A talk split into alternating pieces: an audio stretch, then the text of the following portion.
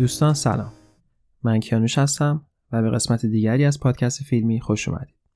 این پادکست همونجور که از اسمش پیداست یک پادکست کاملا فیلمیه برای طرفدار واقعی فیلم، کسایی که فیلم رو به صورت یک اثر هنری بهش نگاه میکنن و از دیدن فیلم لذت میبرن. امروز یک قسمت خیلی هیجان انگیز رو براتون آماده کردم، حداقل برای خودم. فیلمی که براتون انتخاب کردم این هفته فیلمی نیست به جز فیلم بتمن وی سوپرمن ساخته زک اسنایدر که در سال دو هزار و شانزده اومد بیرون. قبل از که بخوام راجع به این فیلم بیشتر حرف بزنم می‌خواستم یک تاریخچه بدم دوباره در مورد فیلم‌های کامیک بوک و اینکه این فیلم‌ها اصلا چه جایگاهی در فرهنگ غربی دارن. خب خیلی از ما وقتی که به فیلم‌های کامیک بوکی فکر می‌کنیم این تصویر در ذهنمون نقش می‌بنده که این فیلم‌ها مخصوصاً برای بچه‌ها هستن، یعنی این فرضیه به صورت خیلی غلط به وجود اومده که شخصیت‌های کتاب‌های مصور یا کامیک بوک سوپرهیروها قاعدتاً برای بچه‌ها ساخته شدن، ولی به این گونه نیست توی فرهنگ آمریکایی. به این صورت که با اینکه فیلم‌هایی که در مورد کامیک بوک ها می‌سازن بیشتر هم فیلم‌های مارول یه خورده سعی می‌کنن فامیلی فرندلی باشن، یعنی برای همه سن‌ها مناسب باشن، ولی وقتی کتاب‌ها رو شما بخونید اینور متوجه میشه که دقیقاً مباحث که تو این کتاب‌ها دقیقاً مطرح میشه خیلی مباحث سنگینیه بعضی وقتا و اکثرش هم برای مصرف کننده‌ای هستش که در حقیقت بزرگسال هستن و میتونن این مطالب رو بخونن. به عنوان مثال، یه مثال خیلی کوچیک، مثلا ما آیرون من رو تو فیلم‌ها به صورت یک آدم خب یک بیلیونریه که مثلا یه جوری مثل بتمن هر کاری دوست داره میکنه با پولش، ولی هیچ وقت ساید بعدش رو ندیدیم. مثلا این توی کتابی هست از آیرون من که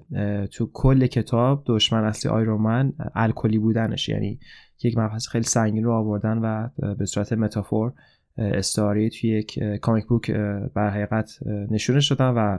در یک داستان آیرون من هیچ دشمنی نداره به جز اون چالنجی که خودش داره با خوردن بیش از حد الکل. و میگم مثال‌های خیلی خیلی زیاد هست که حالا بهش میرسیم، ولی خب امروز من می‌خوام راجع به فیلم بتمن وی سوپرمن حرف بزنم و اینکه بیشتر دوست دارم راجع به شخصیت بتمن صحبت کنم. خب بتمن یکی از تاریک‌ترین شخصیت‌های در حقیقت کامیک بوکیه توی کتاب‌های مصور و به خاطر اینکه همیشه از داستان اوریجینش که شروع میشه به این صورت بوده که خب خیلی‌ها میدونن وقتی که بچه بوده یک شبی که با پدر مادرش به فیلم سینما میره ببینه، وقتی که میان بیرون یک دزدی میاد که به زور در حقیقت ازشون دزدی کنه. پدر بروس وین که در حقیقت در آینده بتمن خواهد شد با اون دوز درگیر میشه و هم پدرش هم مادرش جلوش کشته میشن. خب این اوریجین استوری رو یعنی داستان آغازین رو در خیلی از فیلم ها نشون دادن. اولین فیلمی که خب اومدین قضیه نشون داد و دقیقاً یک فیلم از بتمن ساخت توی تاریخ معاصر فیلم بتمن بود که سال هشتاد و نه اومد بیرون به کارگردانی تیم برتون. دقیقاً اولین باری بود که یک برداشت جدی‌تر از شخصیت بتمن ساخته شده بود و به سینما رفت. یادمتون فیلم اگه شما یادتون باشه مایکل کیتن خب نقش بتمن رو داشت و جک نیکلسون نقش جوکر رو داشت که سعی کرده بود یک ورژن خیلی جدی‌تر از بتمن رو اونجوری که شبیه‌تر بیشتر به کتاب‌های کامیک بوک رو در حقیقت به ما نشون بده و این ترند ادامه پیدا کرد. تو همون سالها سال نود و دو فیلم دوم ساختن بتمن ریترنز که تو اون فیلم اگر یادتون باشه نقش پنگوئن رو آوردن، دنی دویتو یک بازیگر بسیار توانمند کمدی در حقیقت اون نقش رو بازی کرد. من یادم اون موقع سن سن زیادی نداشتم، فکر کنم طرف شش هفت سالم بود که خب علاقه زیادی که به بتمن داشتم. خب فیلم اول دیده بودم، فیلم اول یه خورده سنگین بود ولی قابل دیدن بود برای سن خود من، ولی یادمه که برای فیلم دوم خیلی وحشت کرده بودم از اون شخصیت پنگوئن، یعنی قیافه که برش روز کردن برای من اون موقع خیلی ترسام بود، واسه نمیتونستم فیلم رو تموم کنم. جالبه که حالا از موضوع یکم خارج شیم، من شبها قبل از خواب سعی می‌کنم یکی دو قسمت سریال‌های کمدی ببینم، کمک میکنه به سال مود آدم عوض بشه و در حال حاضر دارم سریال It's Always Sunny in Philadelphia رو تماشا میکنم و یکی از شخصیت ازش همین دنی دویتوه. خندم میگیره که زمانی دنی دویتو حالت کابوس بود برای من دیدنش، ولی الان یک شخصیت کاملا کامیکه که من هر شب میبینم باش میخندم قبل از که برم و آماده بشم برای خواب. بگذاریم برگردیم به بحث اصلی. خب بعد از این دوتا فیلمی که اومد بیرون تو اوایل دهه نود در حقیقت یک جریان جدیدی به وجود اومد برای این فیلم های کامیک بوکی و این جریان یه جوری ادامه پیدا کرد. فیلم‌های بتمن بیشتر ساخت شد، البته خب فیلم‌های سه و چهارم زیاد مورد استقبال قرار نگرفت. یه کارگردان دیگه رو آوردن، جو شوماکر، و با اینکه کارگردان دوست داشت جدی‌تر کار کنه، ولی متاسفانه اون مدیرهای اجرایی وارنر بروز دخالت کردن و سعی کردن فیلم‌ها رو بیشتر خانوادگی کنن. خب دو تا فیلم خیلی افتضاح اومد بیرون، یکیش هم ایاتون باشه جوش کلونی بازی کرد به نقش نقش بتمن رو، و یه جورایی اون ترند از بین رفت تا اینکه دوباره اوایل سال دو هزار، یعنی دهه دو هزار، فیلم‌های اسپایدرمن اومد بیرون. اولین فیلم‌های اسپایدرمن با توبی مگوایر و سم ریمی. خب سم ریمی کارگردانی بود که قبل از اون فیلم‌های ترسناک کار کرده بود و یه جورایی انتخاب جالب بود برای فیلم‌های اسپایدرمن، و واقعا هم خیلی فیلم‌های قشنگی رو ساخت، هم فیلم اول و فیلم دوم که هنوز بهترین فیلم کاپو حساب میشه در کنار دارک نایت، و فیلم سوم با اینکه زیاد مورد استقبال قرار نگرفت ولی بعضا باز فیلم خیلی خوبی بود. واسه یک فیلم کامیک بود، یعنی اصلا یه جوری اون ترند فیلم‌های کامیک بود که عوض شد، یه حالت جدی‌تری به خودش گرفت و این جدیت ادامه پیدا کرد با فیلم‌های دارک نایت که تو همون دهم اومد بیرون، کارگردان کریستوفر نولان و بازیگر کریستین بیل، و اینکه این سه تا فیلم دارک نایت هم خب واقعا پریز خیلی زیادی گرفت، هم از طرف تماشاگر هم از زمان تقدیم. خب یادتون باشه هیث لجر نقش جوکر رو واقعا به سطح کامل رسون، یه جوری پرفکشنیست انجام داد اون کارا و یک جوکر واقعا خیلی عجیب غریب و خیلی ترسناک رو نشون داد، و اینکه یه جوری نقش رو به سلامال خودش کرد. و اینکه خب میگم شخصیت دیگه هم که آورد، از راوس الگول گرفته تا بین، همشون واقعا، یا حتی اسکرکرو واسه فیلم اول یک ش... یک دقیقه ورژن خیلی ترسناکتر و خیلی جدی‌تر بودن که خیلی خیلی نزدیک شده بود به کامیک بوک. البته دیدگاه کریستوفر نولان خیلی دیدگاه شخصی بود. کریستوفر نولان کارگردانی نبود که زیاد کامیک بوک بخونه، برای من با اینکه تماش خیلی شبیه بود ولی داستان‌ها خیلی آف بود. یعنی حالا دلیلی که من اینو میخوام بگم به این دلیل بود که خواستم برسم به فیلم بتمن وی سوپرمن. نکته جالب راجع به کلا بازیگرای بتمنه که وقتی که بازیگرای بتمن اعلام می‌شدن همیشه با انتقاد روبرو می‌شد اون انتخاب‌ها. مثلا مایکل کیتن وقتی که انتخاب شد برای فیلم‌های اول بتمن، قبل از اون مایکل کیتن یک بازیگر کمدی بود که معروف‌ترین کاری که انجام داده بود تا اون موقع اسم یه فیلم بود به اسم بیتل جوس که اونم تیم برتون ساخته بود، ولی وقتی که بتمن رو بازی کرد و مردم دیدن واقعا خوش اومد. مایکل کیتن یه بازیگری بود که تو رده خودشون دهه در حقیقت خیلی بروس وین بهتری بود یه جورایی، یعنی نقش بروس وین خیلی قشنگ بازی میکرد. وقتی که میشد بتمن هم خیلی خوب بود، مخصوصا با اون لاین خیلی معروفش که آن بتمن اینجوری که میگفت، واقعا یه حالت لژندری شد. ولی بروس وین وقتی وقتی نقش اصلی بروس وین رو بازی میکرد با عنوان یک در حقیقت پلی بوی بیلیونر، خیلی قشنگتر اون نقش رو اجرا می‌کرد تا اینکه بخواد یک بتمن بروس وین بهتر بود و بتمن بهتری باشه. کریستین بیل که انتخاب شد، خب زیاد کسی شاکی نشد چون کریستین بیل واقعا بازیگر خیلی جدی و در حقیقت شناخته شده بود برای دنیای سینما، مخصوصا طرفدارا. یعنی هم کریستین بیل هم کریستوفر نولان منم خیلی با انتظار خیلی بالایی رفتن و فیلم دیدن و خب واقعا هم اون انتظارها برآورده شد تا حد خیلی زیادی. ولی وقتی رسید به فیلم بتمن وی سوپرمن، یه دو تا مشکل بزرگی که داشتن این بود که زک سنایدر با اینکه کارگردان بسیار صاحب سبکه و من خودم خیلی دوستش دارم، خیلی کالاش هیتن میسه بهش میگن، یعنی یه بار کارش خوبه یه بار کارش بگیر نگیر یه جورایی. خب خیلی از ماها زک سنایدر رو از فیلم اولش میشناسیم، یعنی فیلم اولین فیلمی که معروف شد خیلی، فیلم سیصد یا سیصد که یادم اون موقع وقتی اومد بیرون خیلی از ایرانی‌ها رو عصبانی کرده بود که البته به نظر من عصبانیت خیلی بیخود بود، چون که این فیلم از روی کامیک بوک ساخته شده بود از دیدگاه در حقیقت یک نویسنده آمریکایی. شما فرض کنید در بزرگترین دستاورد ادبی ما خب شاهنامه است دیگه، و ما توی یکی از داستان‌های شاهنامه رستم و دیو سفید، دیو سفید یک شخصیتی که از شمال ایران میاد به ایران و خیلی تابلو دارم یک شخصیت روسیه و ما واسه اون شخصیت روسی که یک مرد سفید بزرگ است و واسه شاخ گذاشتیم، دندون تیز گذاشتیم، یعنی چیزی که خیلی رسمه تو هر ادبیات. وقتی که شما از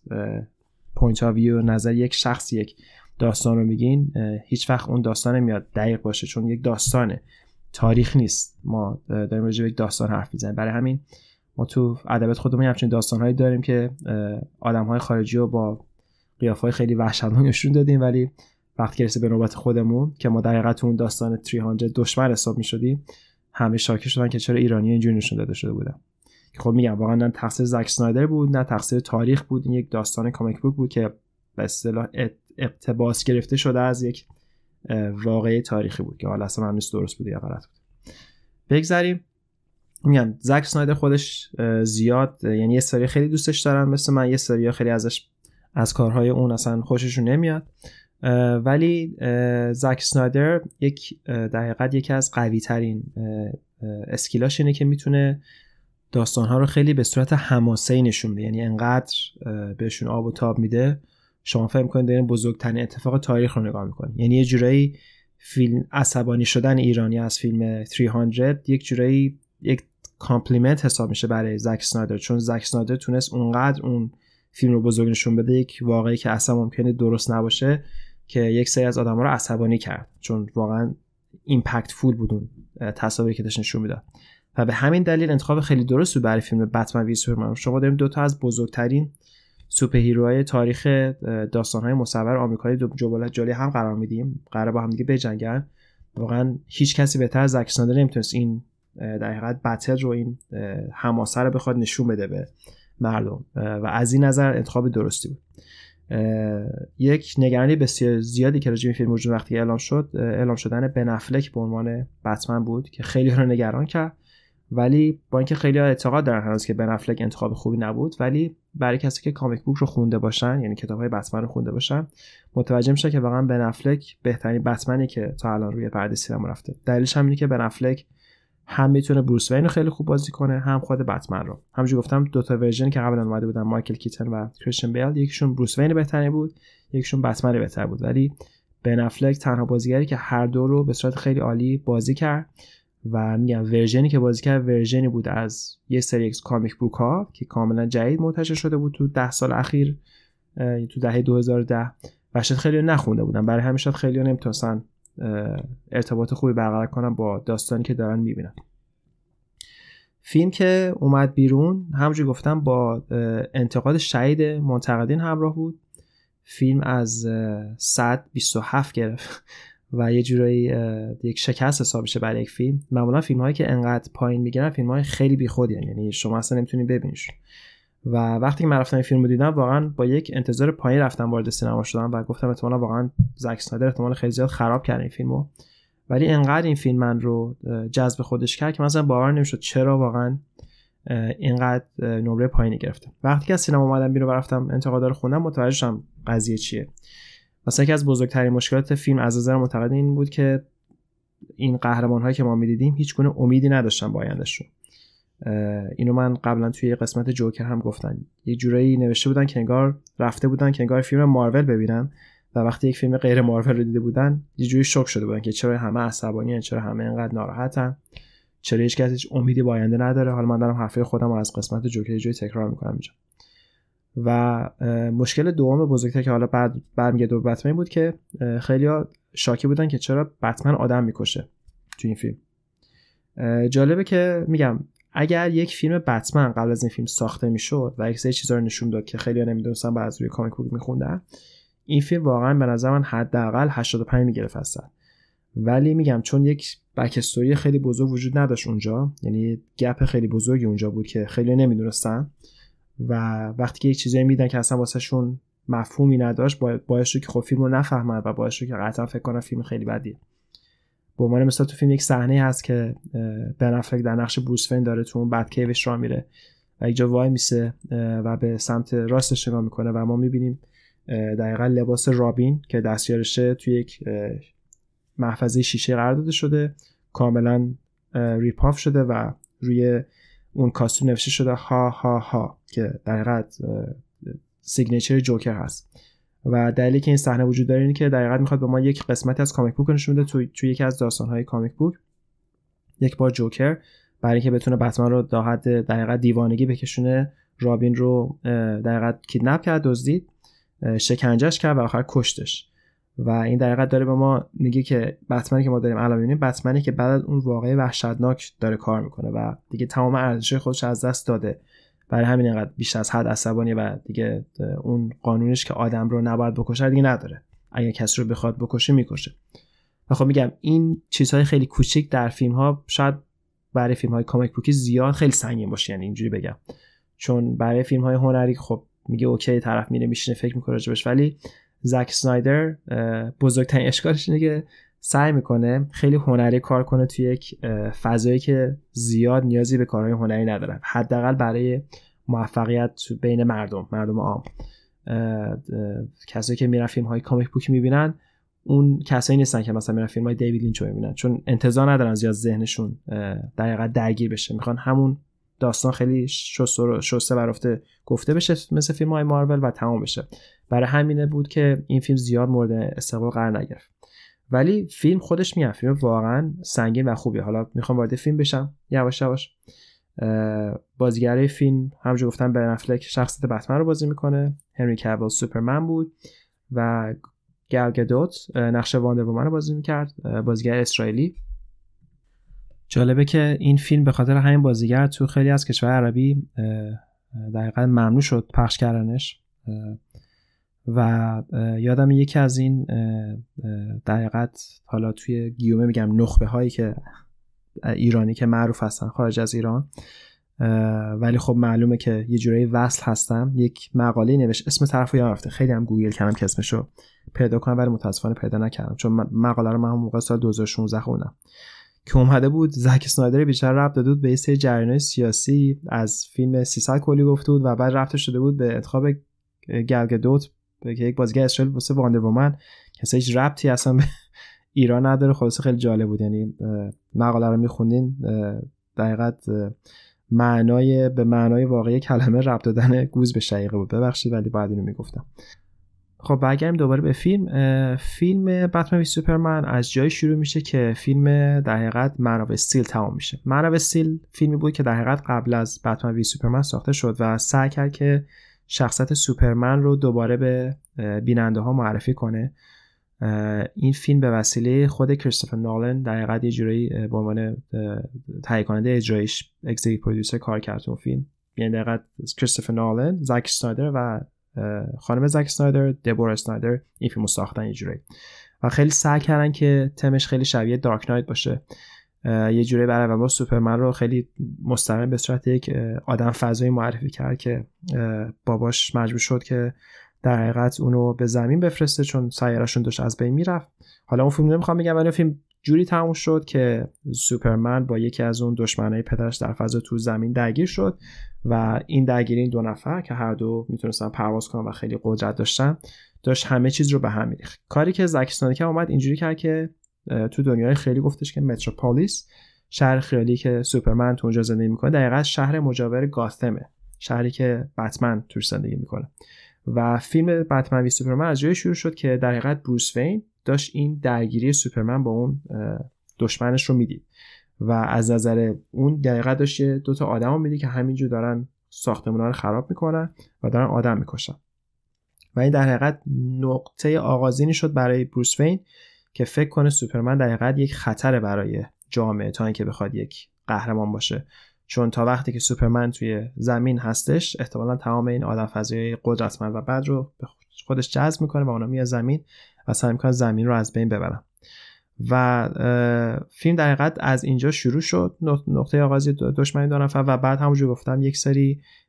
ریفرنس ها به خود بتمن داده شد که بتمن چطوری شده زندگیش، همونجور گفتم اون کاستوم رابینش داده شد که در حقیقت به اون شده بتمن در جای از میش که اصلا هیچ امیدی نداره، کاملا آدم عصبانیه و از همه چیز در حقیقت بیزار شده. و اینکه حالا می‌بینه که یک شخصیت هست به اسم سوپرمن که ممکنه زمین رو نابود کنه. در اون سوی قضیه ما در حقیقت گورنمنت آمریکا رو داشتیم، دولت آمریکا، یک سری سناتور بودن که داشتن همین در حقیقت خط فکری رو دنبال می‌کردن، مخصوصا بعد از یک اتفاقی که برای سوپرمن افتاد رفت که دوست دخترش لوئیس لین که اون یک خبرنگار است از یک جای نجات بده. در حقیقت لوئیس لین رفته بود که یک سری تروریست رو توی یک کشور نامعلوم حالا آفریقا یا عربی شمال آفریقا یا کشور عربی تو صحرا بود مصاحبه کنه و وقتی که اون مصاحبه در حقیقت اشتباه پیش رفت، یه جورایی داشت به جای بعدی کشیده میشد، سوپرمن فهمید اومد که دوست دختر خودشون رو بده، ولی کاری که کرد باعث شد یک در حقیقت روستا در کنار اونجایی که دوست دخترش بود خراب بشه و از بین بره، کلی آدم بمیره. این خیلی جالبه چون همیشه ما تو فیلم‌های مارول می‌بینیم که مثلا آیرون من و کاپیتان آمریکا میان کلی به هم میزن، همه جا رو میجنگن، چند جا منفجر میشه، دو نفر آدم نجات پیدا میکنن و همه چی تمام میشه به خوبی و خوشی. ولی جالب زک اسنایدر میاد از یک زاویه دیگه میبینه، میگه خب مثلا سوپرمن الان اومد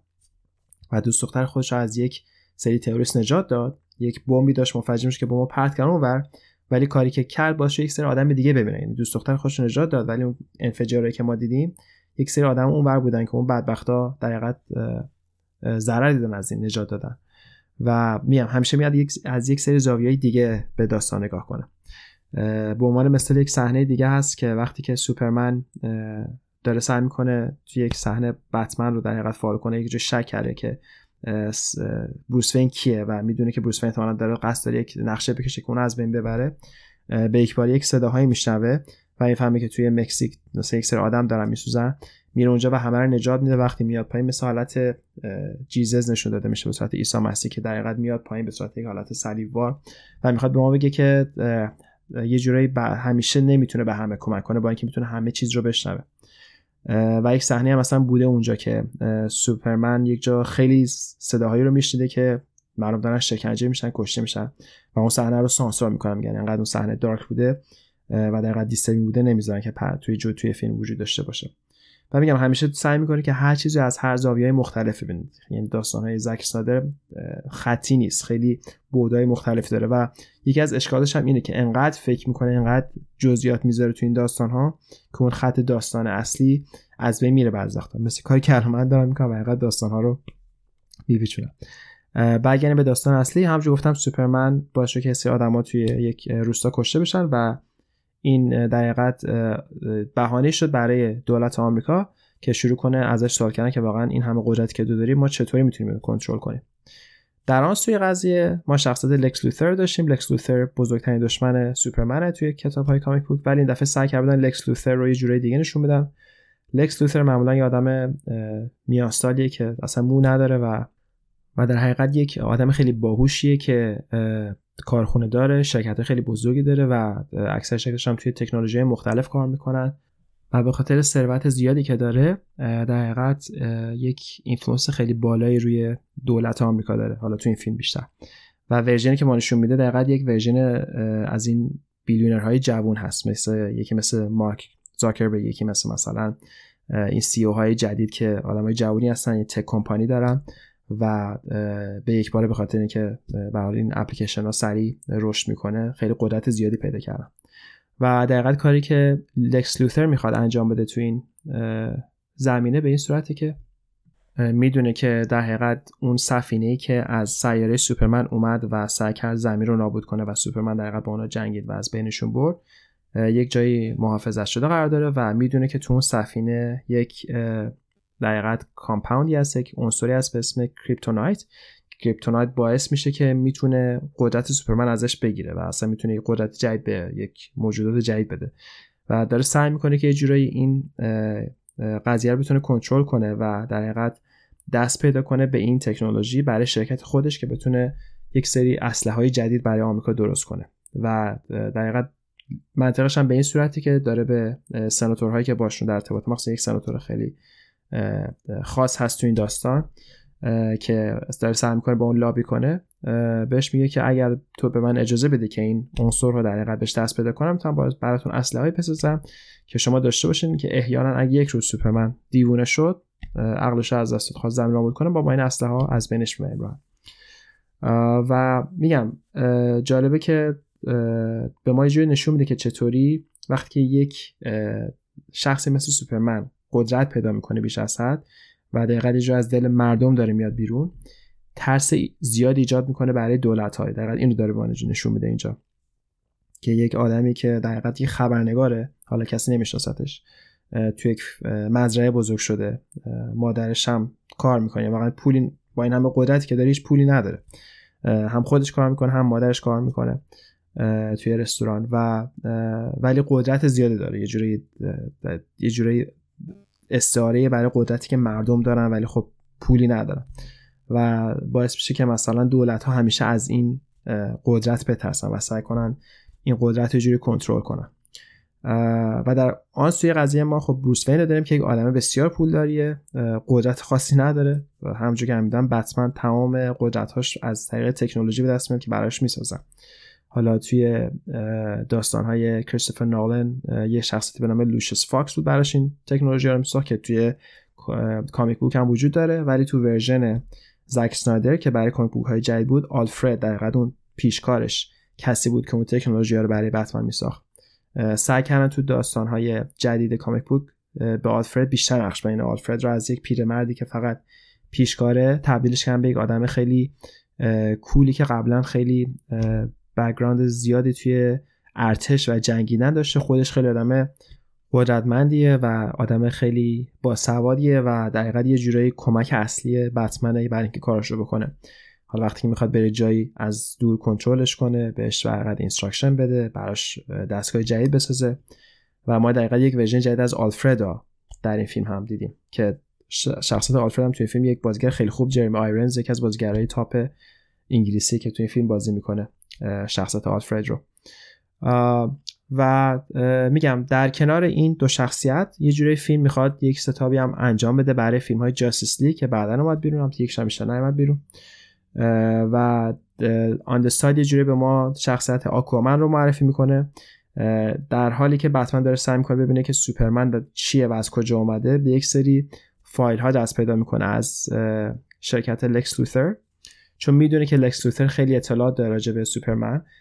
برای همین یک شب که به یک مهمونی در خونه لکس لوثر دعوت شده بوده میره و فایل های یک سری فایل های سیکرت رو میدزده که از اون فعلا میفهمه که سوپرمن تنها کسی نیست روی زمین که قدرت زیاده داره، آدم‌های دیگه هم هستن که در حقیقت این دور و بر هست، یکشون مثلا فلش، خود واندر وومن که در آخر وارد داستان میشه و آکوامن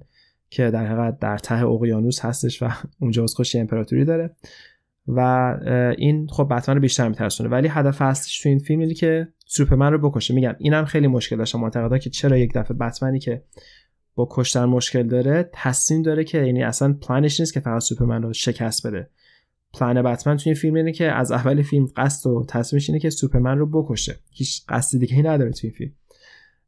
و باز میگم این باز میگم کاش که یک فیلم بتمنی میساختن قبل از این فیلم که نشون میدادن بتمن چطوری به این وضع رسیده و بعد این فیلم رو منم بهش میدادن همه چیز مفهوم بود. ولی میگم متاسفانه اون گپ داستانی باعث میشه که خیلی از این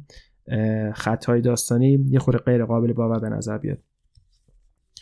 اتفاقی که میفته اینه که بتمن بالاخره به اون عنصر کریپتونایت دسترسی پیدا میکنه و یک اسلحه‌ای میسازه که بتونه در حقیقت با سوپرمن به جنگ بره. قبل از اون یک سری یک به اصطلاح فیس تو فیس خیلی کوچیکی با هم دارن،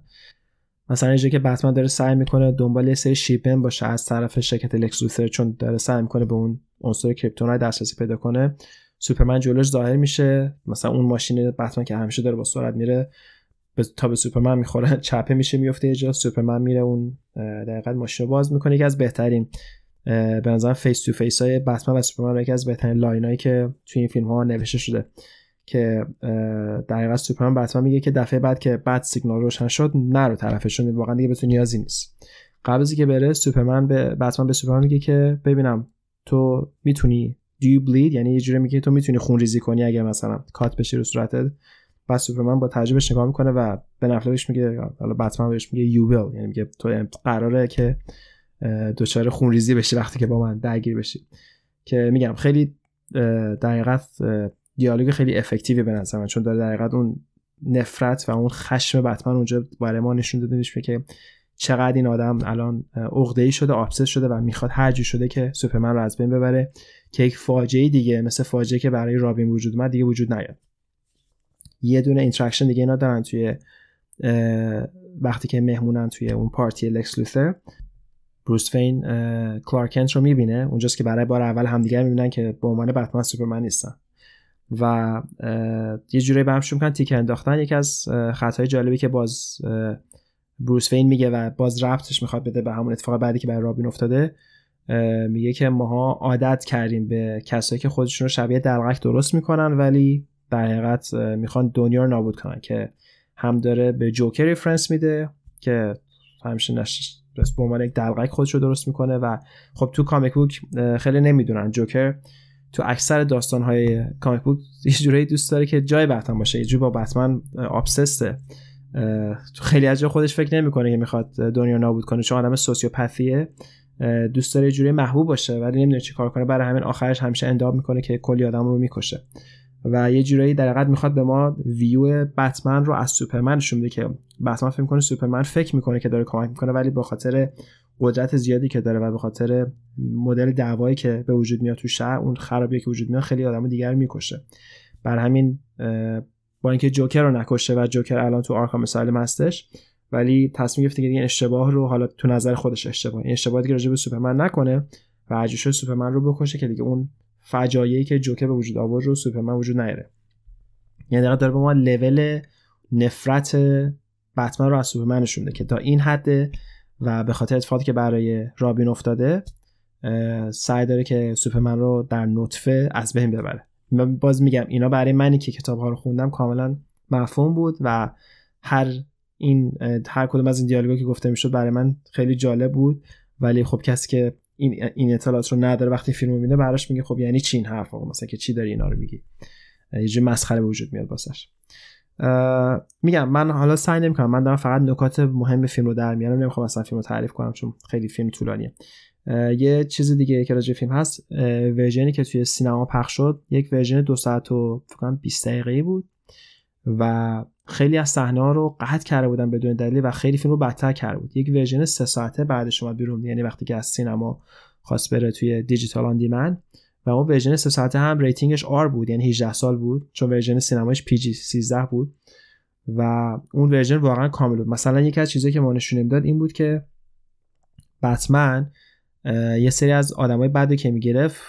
آرم در حقیقت اون بت و اون خفاش رو روی سینه‌شون داغ میکرد و این به ما نشون میده که یعنی چی، ولی مثلا تو ورژن طولانیش نشون میده که در حقیقت بتمن یه سری آدما رو الان تو زندان داره که وقتی که این ساین بت رو روی سینه بعضی داغ میکنه یعنی کسایی که دیگه هیچ راهی ندارن که در حقیقت نجات داده بشن، آدمای بسیار خطرناکه که باز بین برن و این ساینه به اون آدمای تو زندان کمک میکنه که اون آدم رو بکشن. میگم مثلا این صحنه از فیلم اصلی، فیلم ورژن سینمایش هست شده بود که وقتی شما اون اگه اونو می‌دیدین باز خیلی بیشتر مفهوم بود. یا مثلا همون روستایی که از بین رفت به خاطر نجات سوپرمن، نجات دوست دختر سوپرمن، یک زنی از اون روستا رو آورده بودن آمریکا که شهادت بده بر علیه سوپرمن و این قسمت بود که ما نشون ندادن که این زن در حقیقت از لکس لوتر پول گرفته بوده که بیاد اونجا و اصلا خودش مال اون روستا نبوده. میگم نکات خیلی جالب بود که واقعا کمک کرد داستان کامل‌تر بشه، ولی خیلیشو حذف کرده بودن که اولا فیلم سه ساعت نشه و اینکه بتونن فیلم رو با ریتینگ پی جی سیزده بدن بیرون. یه اشتباه خیلی بزرگ از وارنر براس، چون فیلم بتمن وی سوپرمن کلا نهصد میلیون دلار فروش کرد با اینکه پی جی سیزده بود و کلی همش خرج شده، ولی مثلا شما فرض کنید فیلم جوکر رو ببینید که با اینکه رسما هجده سال بود و باجت فیلم فکر نمی‌کنم بیشتر از سی میلیون دلار بود، خیلی فیلم لو باجتی بود برای وارنر بروس و اون فیلم بیشتر از یک بیلیون دلار، بیشتر از یک میلیارد دلار فروش کرد و نشون داد به ما که واقعا بعضی وقتا این شرکت‌ها باید اون قدمه رو بردارن، اون فکری که ماها داریم که این فیلم‌ها برای بچه‌ها هستن رو از بین ببرن، هم فیلم‌های خیلی بهتر میتونن بدن بیرون، همین که خیلی بیشتر میتونن فروش کنن، چون واقعا این شخصیت‌ها شخصیتی بودن که ماها بچگی باشون ارتباط برقرار کردیم. شخص الان بچه الان صد درصد اونا هم میبینن، ولی اونجوری که ماها حداقل نسل خودمو میگم با سوپرمن و بتمن بزرگ شدیم، ما اون زمان مثلا چه میدونم پوکمان نداشتیم، یه سری این چیزایی که الان من واقعا الان بچه چی نگاه میکنن. کلا کارتونی که نینجا ترتلز بود و با همین شخصیت‌های کامیک بوک مارول و دی سی. البته من شاید یه خورده یه کوچولو استثنا باشم، من خودم تو ایران بزرگ شدم، تا شانزده سالگی ایران بودم، ولی پدر من خیلی سینما بود و برای من خیلی بسیار ویدیو می‌خرید، مخصوصا مدرسه که من میرفتم اون موقع مدرسه غیر انتفاعی بود و حالا در که میگم غیر انتفاعی به این دلیلی که میخوام میگم چرا این اتفاق تو مدرسه میافتاد. هر هفته از ما یک امتحان میگرفتن به نام امتحان واحد، یعنی ما هر درسی که اون هفته خونده بود بعد میرفتیم میخوندیم و همون هفته امتحان میدادیم. یه جوری خب همون خودتون هم خیلی دیگه میدونن دیگه منتالیتی پدر مادر ایرانی که سعی می‌کنن به بچه من فشار بیارن، ولی باز پدر من آدم مهربونی بود، سعی کرد به من برای من حالت تشویقی ایجاد کنه که من چهارشنبه که امتحان میدادم اگر مثلا اگر معدل رساله اون کل نمره کلم از هجده پایین‌تر نمیشد برای من یک کارتون می‌خرید و من کالکشن خیلی زیادی از کارتون‌های اسپایدرمن و بتمن داشتم. برای نینجا ترتلز برای همین خود من شخصا با این اه اه کامیک بوک در حقیقت هیرو بزرگ شدم. زیاد کارتون‌های شبکه‌های ایران رو نگاه نمی‌کردم، مثلا اونا هم نگاه می‌کردم صد درصد. یادم مثلا چوبین رو خیلی دوست داشتم، اون سه تا برادر سامورایی رو خیلی دوست داشتم، ولی اونقدر تو بهره همه برنامه‌های تلویزیون نبودم چون خیلی ویدیو زیاد داشتم که داستان‌های مختلف مثلا دی امیزینگ اسپایدرمن و بتمن و هاک و اینا رو خیلی می‌دیدم. و خلاصه هدف من از این حرفا اینه که واقعا فیلم زک اسنایدر برای کسی که واقعا طرفدار کامیک بوک باشه، واقعا طرفدار بتمن باشه، اکثر داستانشو خونده باشه و دیده باشه، خیلی فیلم قشنگه. ولی برای کسی که هیچ بک‌گراندی نداره فیلم زیاد جالبی نمیشه. برای همین مثلا کسی که میخوام بتمن رو بشناسن بهتره که با همون فیلمای کریستوفر نولان شروع کنن، با اینکه به نظر خیلی فیلمای بهتریه ولی خیلی فیلمای خیلی ابتدایی تری، آن درکش خیلی بهتره برای آدمایی که زیاد بک‌گراند بتمنن تا فیلمای زک اسنایدر. زک اسنایدر واقعا فیلمای سنگین تریه. برگردیم به داستان فیلم. همونجوری گفتم بتمن خیلی سعی داشت میکرد که آماده بشه برای اینکه سوپرمن رو از بین ببره و این وسط لکس لوثر از این قضیه اطلاع پیدا کرد. یعنی ما اول فکر می‌کردیم که لکس لوثر نمیدونه، ولی بعد لکس لوثر فهمید که فهمیده بود که بتمن میخواد سوپرمن رو بکشه. برای همین یه جورایی اجازه داده بود که بتمن خودشون دزدیا رو بکنه از شرکتش که بتونه این جنگ رو در حقیقت یه جورایی داشت مهندسی میکرد. و کاری که کرد این بود که میدونست چه زمانی بتمن میخواد آماده بشه که منتظر سوپرمن باشه. مادر سوپرمن رو دزدید، سوپرمن رفت که لکس لوثر رو دقیقاً از بین ببره، عکس مادرش نشون داد، گفتش که یک جایی که اصلا تو حتی نمیتونی بشنوی. این البته یکی از اشکالات فیلم بود، دقیقاً توضیح نشد که چطوری لکس لوثر مادر سوپرمن رو دزدید بدون که سوپرمن بفهمه. سوپرمن همه چیزو میتونه بشنوه و خب به خاطر عشق علاقه که به مادر و دوست دخترش داره و برای اون دو نفر گوشش تیزتر بود، یعنی اگر اتفاقی واسه اونها میافتاد مثلا اتفاقی برای دوست دخترش افتاد اول فیلم سریع میتونست بر اونها نجات بده. ولی جوری که نمایشون داد اون قسمت داستان به این صورت بود که انگار مثلا سوپرمن هیچ توانایی نداره که مادرش پیدا کنه و بهش گفت برای اینکه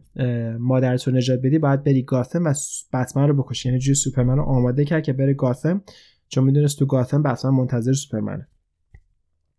خب سوپرمن رفت اونجا و اینا شروع کردن به جنگیدن. جنگشون جالب بود، یکی از نقاط قوی فیلمه. دقیقاً اون صحنه فایت این دو نفر خیلی خوب کاریوگرافی شده بود، خیلی خوب کارگردانی شده بود، ولی پایانی که داشت یه جورایی برای خیلی دیساپوینتینگ بود و اتفاقی که افتاد این بود که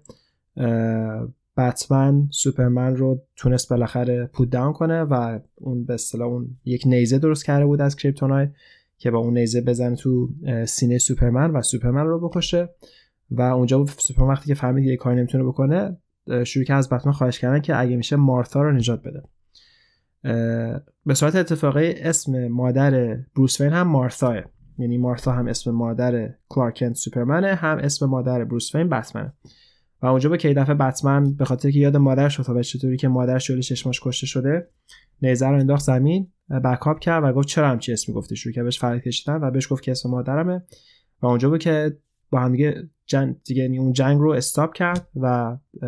با هم دوست شدن. این برای خیلی این قضیه نقطه فاجعه بود فیلم، چون گفتن اون همه مثلا نفرت و اون همه خشم و اون همه درگیری مثلا با یک اینکه اسم مادرشون یکی، اینا با هم دوست شدن چطوری میشه. به نظر من این اینم خودش یه جور استعاره بود. اینو که البته میخوام بگم این تئوری از پدرم دارم قرض میگم، بابای من همونجوری گفتم مثل خود من خیلی فیلمیه، خیلی دوست داره و جالبه که تو خیلی از این فیلم‌ها که میاد با من میبینه خوابش میبره، مثلا تو این فیلم یادم کل خیلی از فیلم‌ها خواب بود. ولی با اینکه فیلمو میخواد بالا میشه و فیلمو واسه ما توضیح میده، خیلی جالبه. چطوری میبینه من نمیدونم، ولی یکی از تکنیکاشه که فیلم رو میبینه بعد میخوابه و بعد بالا میشه میگه فیلم چی شد. و پوینتی که پدر من گفت و من هیچ جا نخوندم خودم، واسه من خیلی جالب بالا. همیشه من میام نظریه رو از وبسایت های دیگه در میارم با نظریه خودم مچ میکنم، ولی من میخوام نظریه پدرم رو دقیقاً بحث کنم. این صحنه بود داشت نشون میداد. خب ما طول فیلم دیدیم که سوپرمن به عنوان یک شخصیتی که قدرت داره ولی پول نداره، در واقع قدرت مردم رو داره نشون میده. بروس وین به عنوان یک شخصیتی که پول داره ولی قدرت واقعی نداره، هر کاری میکنه وسیله پولشه، وسیله ثروتشه. و این دوتا در حقیقت شخصیت یه جوری نماینده مردم و دولت هستن و وقتی که این دوتا با هم درگیر میشن نمیدونن که همیشه یک خطری هست در کنار اونها که اونا اون خطره میخواد که این دوتا با هم درگیر بشن که بتونه از این درگیری سوء استفاده کنه و حمله کنه به اون ماهیت و اون موجودیت انسان ها که خب این واسه اون شخص تروریست رو لکس لوتر بازی میکرد که داشت سعی میکرد یه جوری این نماینده مردم و نماینده دولت رو با هم درگیر کنه که به اون هدف خودش برسه که اون خرابی بیش از حد بیشتر دنیاست و اینکه بخواد به هدفهای شخصی خودش برسه. و وقتی که اینها گفتن مارثا مارثا یعنی یه جوری میخواد بگه آجان کسی که میان توی دولت کار میکنن حالا به کسی که مردم، اونا همه از یک سورس اومدن، اینا هر دو مال یک کشورن. البته ما اینو داریم راجع به کشور آمریکا میگیم نه راجع به کشورهای که حکومت‌های فاسدی دارن، ما داریم راجع به یک کشور میگیم که حکومت‌های عادی دارن. این دو نفر دقیقاً از یک سورس میان، هر دو یک مادر دارن،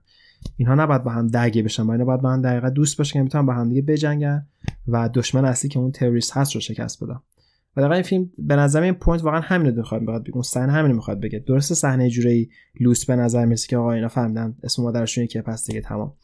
ولی کل صحنه داره ما میگه که آقا جان اگر مردم و دولت با هم دیگه دست به دست بشن هیچ وقت تروریستی نمیتونه بهش کشوری حمله کنه. ولی خب دعوا اینا باعث شده بود که لکس لوتر در آن سوی قضیه در متروپولیس وارد اون اسپیس شیپی شد که دوستاش بهش در دسترسی پیدا کنه. بالاخره این به این هدفش رسیده بود با اینکه تونسته بود دولت رو گول بزنه، سوپرمن و بتمن رو با هم درگیر کنه و رفت و با استفاده از دی ان ای خودش و کریپتونایت اون جنازه دشمن قبلی سوپرمن که اسمش هم من یادم بگم جنرال زاد اون رو زنده کرد و جنرال زاد تبدیل شد به دومزدی، یک هیولایی بود که هر چقدر میزدنش گنده‌تر میشد اومد بیرون و شروع کرد دنیا رو خراب کردن. تا همون بینابین بود که بتمن سوپرمن داشتن با هم دیگه دوست میشدن، بتمن به سوپرمن گفتش که تو برو به دقیقت با دومزدی شوکو جنگیدن، من میرم مادرتون نجات میدم. اتفاق افتاد، بتمن رفت، یکی از بهترین صحنه‌های اکشن بتمن نجات مادر سوپرمن بود، یعنی وارد اونجایی شد که مادر سوپرمن رو در حقیقت هاستج گرفته بودن، گروگان گرفته بودن و یک سیکونس خیلی جالبی از دعوای بتمن موجودیم که همه قریب اتفاق قبول دارن که اون صحنه دعوای بتمن بهترین صحنه دعوای بتمن تو تاریخ سینماست. خیلی زاج خیلی جالبه، اون مدلی که از زیر زمین میاد آدما رو میکشه پایین دعوا میکنه. خب جایی است که آدما رو میکشه، اونجاشو مشکل داره، ولی به جز کشتن بقیه دعوا واقعا نفسگیر و جالبه و میگم یکی از بهترین صحنه‌های فیلمه. یعنی دو تا صحنه دعوا خیلی خوب ما داشتیم، یکی اول بین بتمن سوپرمن و اینکه بتمن مادر سوپرمن نجات بده. در یک سوی قضیه دیگه ما بالاخره شخصیت واندر وومن رو می‌بینیم، پرنسس دایانا که در حقیقت اسم واندر وومن زمانی که واندر وومن نیست، اون یک آدم عادی که اصلا فقط بهش میگن دایانا و داره داره آماده میشه که بره یک سفری، حالا معلوم نیست کجا، یه در حقیقت اد پلیسمنت، یک تبلیغی برای ترکیش ایرویز چون داره با ترکیش می‌خواد پرواز کنه و وقتی که میبینه این درگیری ها رو بین سوپرمن و دومزدی تصمیمی که بره کمک کنه. اونجاست که برای اولین بار دقیقاً این سه تا با هم یه جوری تیم میشن. بتمن برمیگرده وقتی که مادر سوپرمن جوده برمیگرده که به بعد به سوپرمن شروع کنه کمک کردن و از این ور دومزدی میبینتش. آها اتفاقی که میفته اینه که دولت تصمیمی که یک بمب اتم به سمت دومزدی شلیک کنه، نمیدونن که دومزدی با هر دقیقاً حمله قوی‌تر میشه. پس سوپرمن برای که این بمب اتم بقیه جا خراب نکنه با بمب اتم با خودش میبره تو فضا، با بمب اتم منفجر میشه، ولی خب سوپرمن منفجر نمیشه، فقط یه حالت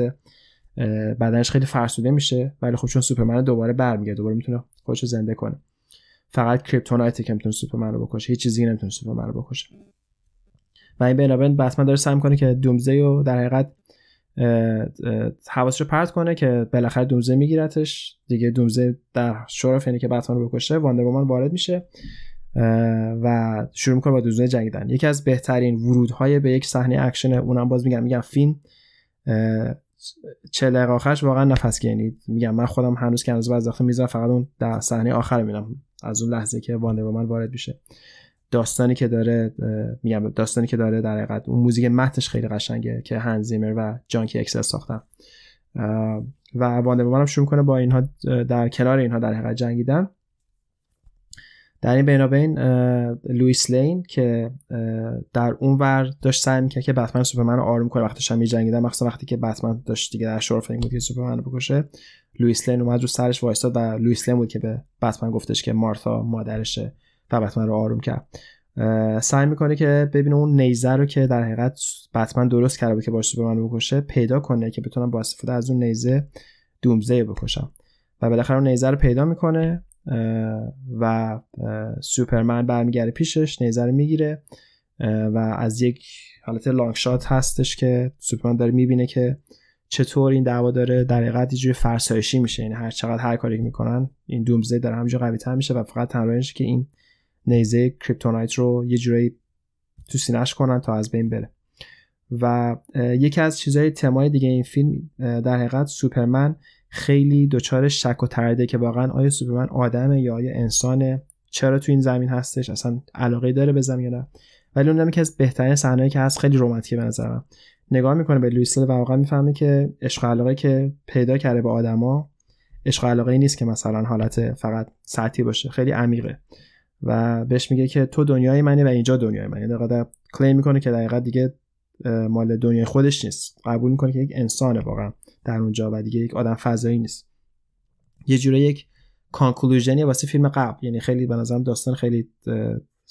پیچیده ای که شما از یک داستان یک کانفلیکت تو یک فیلم قبل شروع کنه و در یک فیلم دوم به یک جای خیلی قشنگ برسونیش که دقیقاً سوپرمن فهمیده که دیگه اینجاست که فهمیده که واقعا دنیا و انسان‌ها واسش از همه چیز با ارزش‌تر، مخصوصا عشق زندگیش لوئیس لین. و میره به سمت دومزدی، در جوری انتحاری میره که هم دومزدی میکشه هم باعث میشه که خودش از بین میره، چون برای اینکه بتونه اون نیزه رو بکنه توی سینه دومزدی مجبور میشه که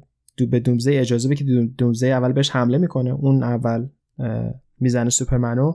و سوپرمن از این در حقیقت از این نیزه که تو قلب خودش فرو رفته استفاده میکنه که بکشه و دومزدی بکشه و در این راه خودش هم کشته میشه که یک جورایی همون تم اصلی داستان منابع سیل فعال میکنه که یک جورایی سوپرمن رو به صورت عیسی مسیح نشون داد که خودش رو وقف مردم میکنه و در نهایت کشته میشنید، خودش رو در حقیقت قربانی انسان ها میکنه که زندگی بهتری داشته باشن و فیلم در حقیقت اینجا تمام میشه. خب همونجوری گفتم میگم فیلم دو تا هدف داشت، یکی این بود که میخواست ستینگ جاستیس لیگ رو درست کنه، یعنی میخواست یک سری از این سوپر هیرو دور هم جمع کنه که به صورت کاری که مارول با اونجرز کرد دی سی هم یک دقیقاً تیمی از سوپر هیرو داشته باشه و اینکه میگم فیلم رو سعی خیلی استعاره کنه. تم اصلی خود سوپرمن بود که با اینکه داره سعی میکنه یک سیویر باشه، یک کمک یک کمک به اصطلاح یاور باشه برای مردم، ولی همیشه بهش انتقاد هست، همیشه ازش دلخوری هست، هر کاری که میکنه یک سری آدم دیگه ناراحت میکنه، باعث یه سری از آدم بمیرن که خب باعث خشم دولت و در حقیقت اون چیز شده و اینکه قدرت بیش از حدش باعث ترس بیش از حد دولت شده که خب یکی از اون کسایی که پول داره و از قدرت زیاد مردم ترس خود بروس وینه که سعی کرد که اون رو بکشه، ولی وقتی فهمید که اون هم یه به صورت یک انسانه و مادر داره، یعنی اون صحنه که گفت مارتا، فهمید که این واقعا کسی که داره باش میجنگه آدم فضایی نیست، انسان شده و اون تم ادامه پیدا کرد تا لحظه آخر که خود کلارک کنت خود سوپرمن فهمید که واقعا یک انسانه و دیگه آدم فضایی نیست، یعنی اون موقعیتی که اینجا زندگی کرده بزرگ شده علاقه که پیدا کرده با آدما خودشه که انسان میده، بلکه گفتش که اینجا دنیای منه و تو هم دنیای منی، به اون عشقش و رفت و خودش رو در حقیقت قربانی کرد. و میگم فیلم خیلی به نظر فیلم سنگینیه برای یک فیلم سوپر هیرویی و به همین دلیل به نظر شخص خودم به همین دلیلی که این فیلم بیست و هفت گرفته است. ولی کسایی که واقعا دوست دارن بتمن رو و داستان‌های بتمن رو دنبال کردن حتما این فیلم رو ببینن، اگر ندیدن میگم فیلم واقعا فیلمیه که خیلی برداشت‌های مختلفی میتونه ازش بشه، ولی در این حال سعی میکنه که یک خط داستانی ثابت رو دنبال کنه و در حقیقت ستاپی باشه برای فیلم های جاستیس لیگ. البته خب اینم من بگم الان دیگه این قضیه کاملا هیستوریه دیگه، چیز خاصی نیست. فیلم جاستیس لیگ رو دقیقاً بعد از این فیلم شروع کردم به ساختن و خیلی هم امیدوار بودم با اینکه فیلم بتمن وی سوپرمن اونقدر مورد توجه قرار نگیره، ولی فیلم جاستیس لیگ چون دیگه قراره کلا یک تیم آپ باشه از این سوپر هیروها و دیگه همشون قراره باشن بیشتر مورد توجه قرار بگیره. ولی اتفاقی که افتاد زک اسنایدر یک ورژن از اون فیلم رو به گفتم چهار پنج ساعت بود به مدیرهای اجرایی وارنر بروز نشون داد و اونا انتظار داشتن که فیلم خیلی سبک‌تر بشه، ولی فیلم خیلی بسیار دارکتر و دیستربینگتر رو ساخته بود، برای همین اخراجش کردم. البته اون موقع یکی از دخترهای زک سنایدر متاسفانه خودکشی کرده بود و تونستن از این بهانه استفاده کنن که زک سنایدر رفت که در حقیقت به مسائل شخص خودش برسه و در حقیقت ازش خواسته بودن که بره و پروژکت رو ترک کنه. اتفاق افتاد جاس ویدن، کسی که فیلم اونجرز ساخته بود، استخدام شد که اون فیلم رو تمام کنه و یک فیلم بسیار افتضاح رو داد بیرون. سال دو هزار و هفده بود که جاستیس لیگ اومد بیرون و اینقدر بد بود اون فیلم که دیگه کل این فرانچایز رو از بین برد. ولی خیلی اتفاقی اتفاقی یعنی شانسی وارنر بروز تصمیم گرفت که یک استریم سرویس بزنه به اسم اچ بی او مکس و برای اینکه بتونه یک سری در حقیقت سابسکرایبر رو اولش جذب کنه، زک سنایدر رو آورد و بهش یکم دیگه پول دادن و گفتن که اون ورژن چهار پنج ساعته که داشتی میتونی از اول یه خورده بهتر کنی و بسازی. و یه سری شوت انجام داد و فیلم چهار ساعته جاستیس لیگ که واقعا فیلم اصلی جاستیس لیگ بود برای ادامه بتمن سوپرمن بالاخره سال دو هزار و بیست و یک پخش شد. واقعا یک رویا بود برای خود من. یادم این فیلم ساعت دوازده شب ریلیز شد توی اچ بی او مکس. من فراش سر کار داشتم ولی اصلا واسم مهم نبود چی، چون چهار سال پنج سال منتظر این فیلم بودم و فیلمو زد شروع کردم. حالا اون فیلمو بعداً اگه بتونم، اگر این قسمت رو دوست داشتین، اون فیلمو هم توضیح میدم براتون. چهار ساعت واقعا رویایی رو گذروندم، یعنی اصلا باور نمیشد که واقعا دارم این فیلمو میبینم و ساعت چهار و نیم صبح رفتم خوابیدم و واقعا خوشحال بودم. یعنی سیچویشن هست که شما فکر می‌کنی پروانه و گل اینا دور سرتون میچرخه، اونجوری بود لول خوشحالی. و میگم متاسفانه قرار نیست دیگه این داستان‌ها رو پیدا کنه حداقل از طریق زک اسنایدر، ولی واقعا دو تا فیلمی که به نظر من یه جوری تبدیل به کالت کلاسیک میشن. فیلم‌ها دو حالت دارن، یا فیلم‌های خیلی خوبی ان که از همه نظر اوکی ان و فیلم‌های خوبی میمونن، یا فیلم‌های خیلی بدی ان و به خاطر بد بودن معروف میشن. ولی بعضی فیلم‌ها هستن که از نظر منتقدین بدن، از نظر تماشاچی‌ها خوبن و یک سری تماشاچی انقدر این فیلمو خوششون میاد که یه جوری واسهشون میشه یک فیلم بی‌نظیر و به همین دلیل به اون آدمایی که اون فیلم رو خیلی قبول دارن بهشون میگن یک کالتن و به همین دلیل بهش میگن که میشه یک کالت کلاسیک. یعنی بتمن وی سوپرمن یک درنده کالت کلاسیک حساب میشه. کسی مثل من همیشه اون فیلم رو مورد تشویق قرار میدم، ولی قاعدتا شاید از نظر همگی اینجوری نباشه. ولی ورژن چهار ساعت جاستیس لیگ رو که زک سنایدر داد بیرون همه خوش اومد. یعنی اون فیلم رو اگه شما الان برین بزنید زک سنایدر جاستیس لیگ، اون فیلم فکر کنم هفتاد و پنج گرفت و واقعا نشون داد به ما که زود قضاوت کردن چقدر میتونه خرابی بیاره واسه یک فرانچایز. خلاصه اینم از این. امیدوارم که از این قسمت هم لذت برده باشید. من طبق معمول آخر برنامه کانتاکتامو باهاتون شیر میکنم. اگر دوست دارید با خود من در ارتباط باشین میتونید به اینستاگرام من برید. اینستاگرام من از ات کیانوش ان کی آی ای ان او یو اس اچ ان. این پادکست یک وبسایت داره دابلیو دابلیو دابلیو دات فیلمیکست دات کام اف آی ال ام آی سی اس تی دات کام. همچنین توییتر اکانت داره این پادکست ات فیلمی پادکست اف آی ال ام آی پی او دی سی اس تی. و همچنین این پادکست رو میتونید از تمام پلتفرم هایی که پادکست رو تهیه میکنید از جمله کست باکس، Spotify، Apple Podcasts، Amazon Music و همچنین ترا پادکست داد آی آر تهیه کنید. کلا هر جا هر جایی که پادکستتون رو میگیرین این پادکست رو میتونید پیدا کنید. حالا من فقط اون معرفاشو میگم. بازم مرسی که تا اینجا با من همراه بودین و امیدوارم تا قسمت بعد خوب و خوشحال و سالم باشید.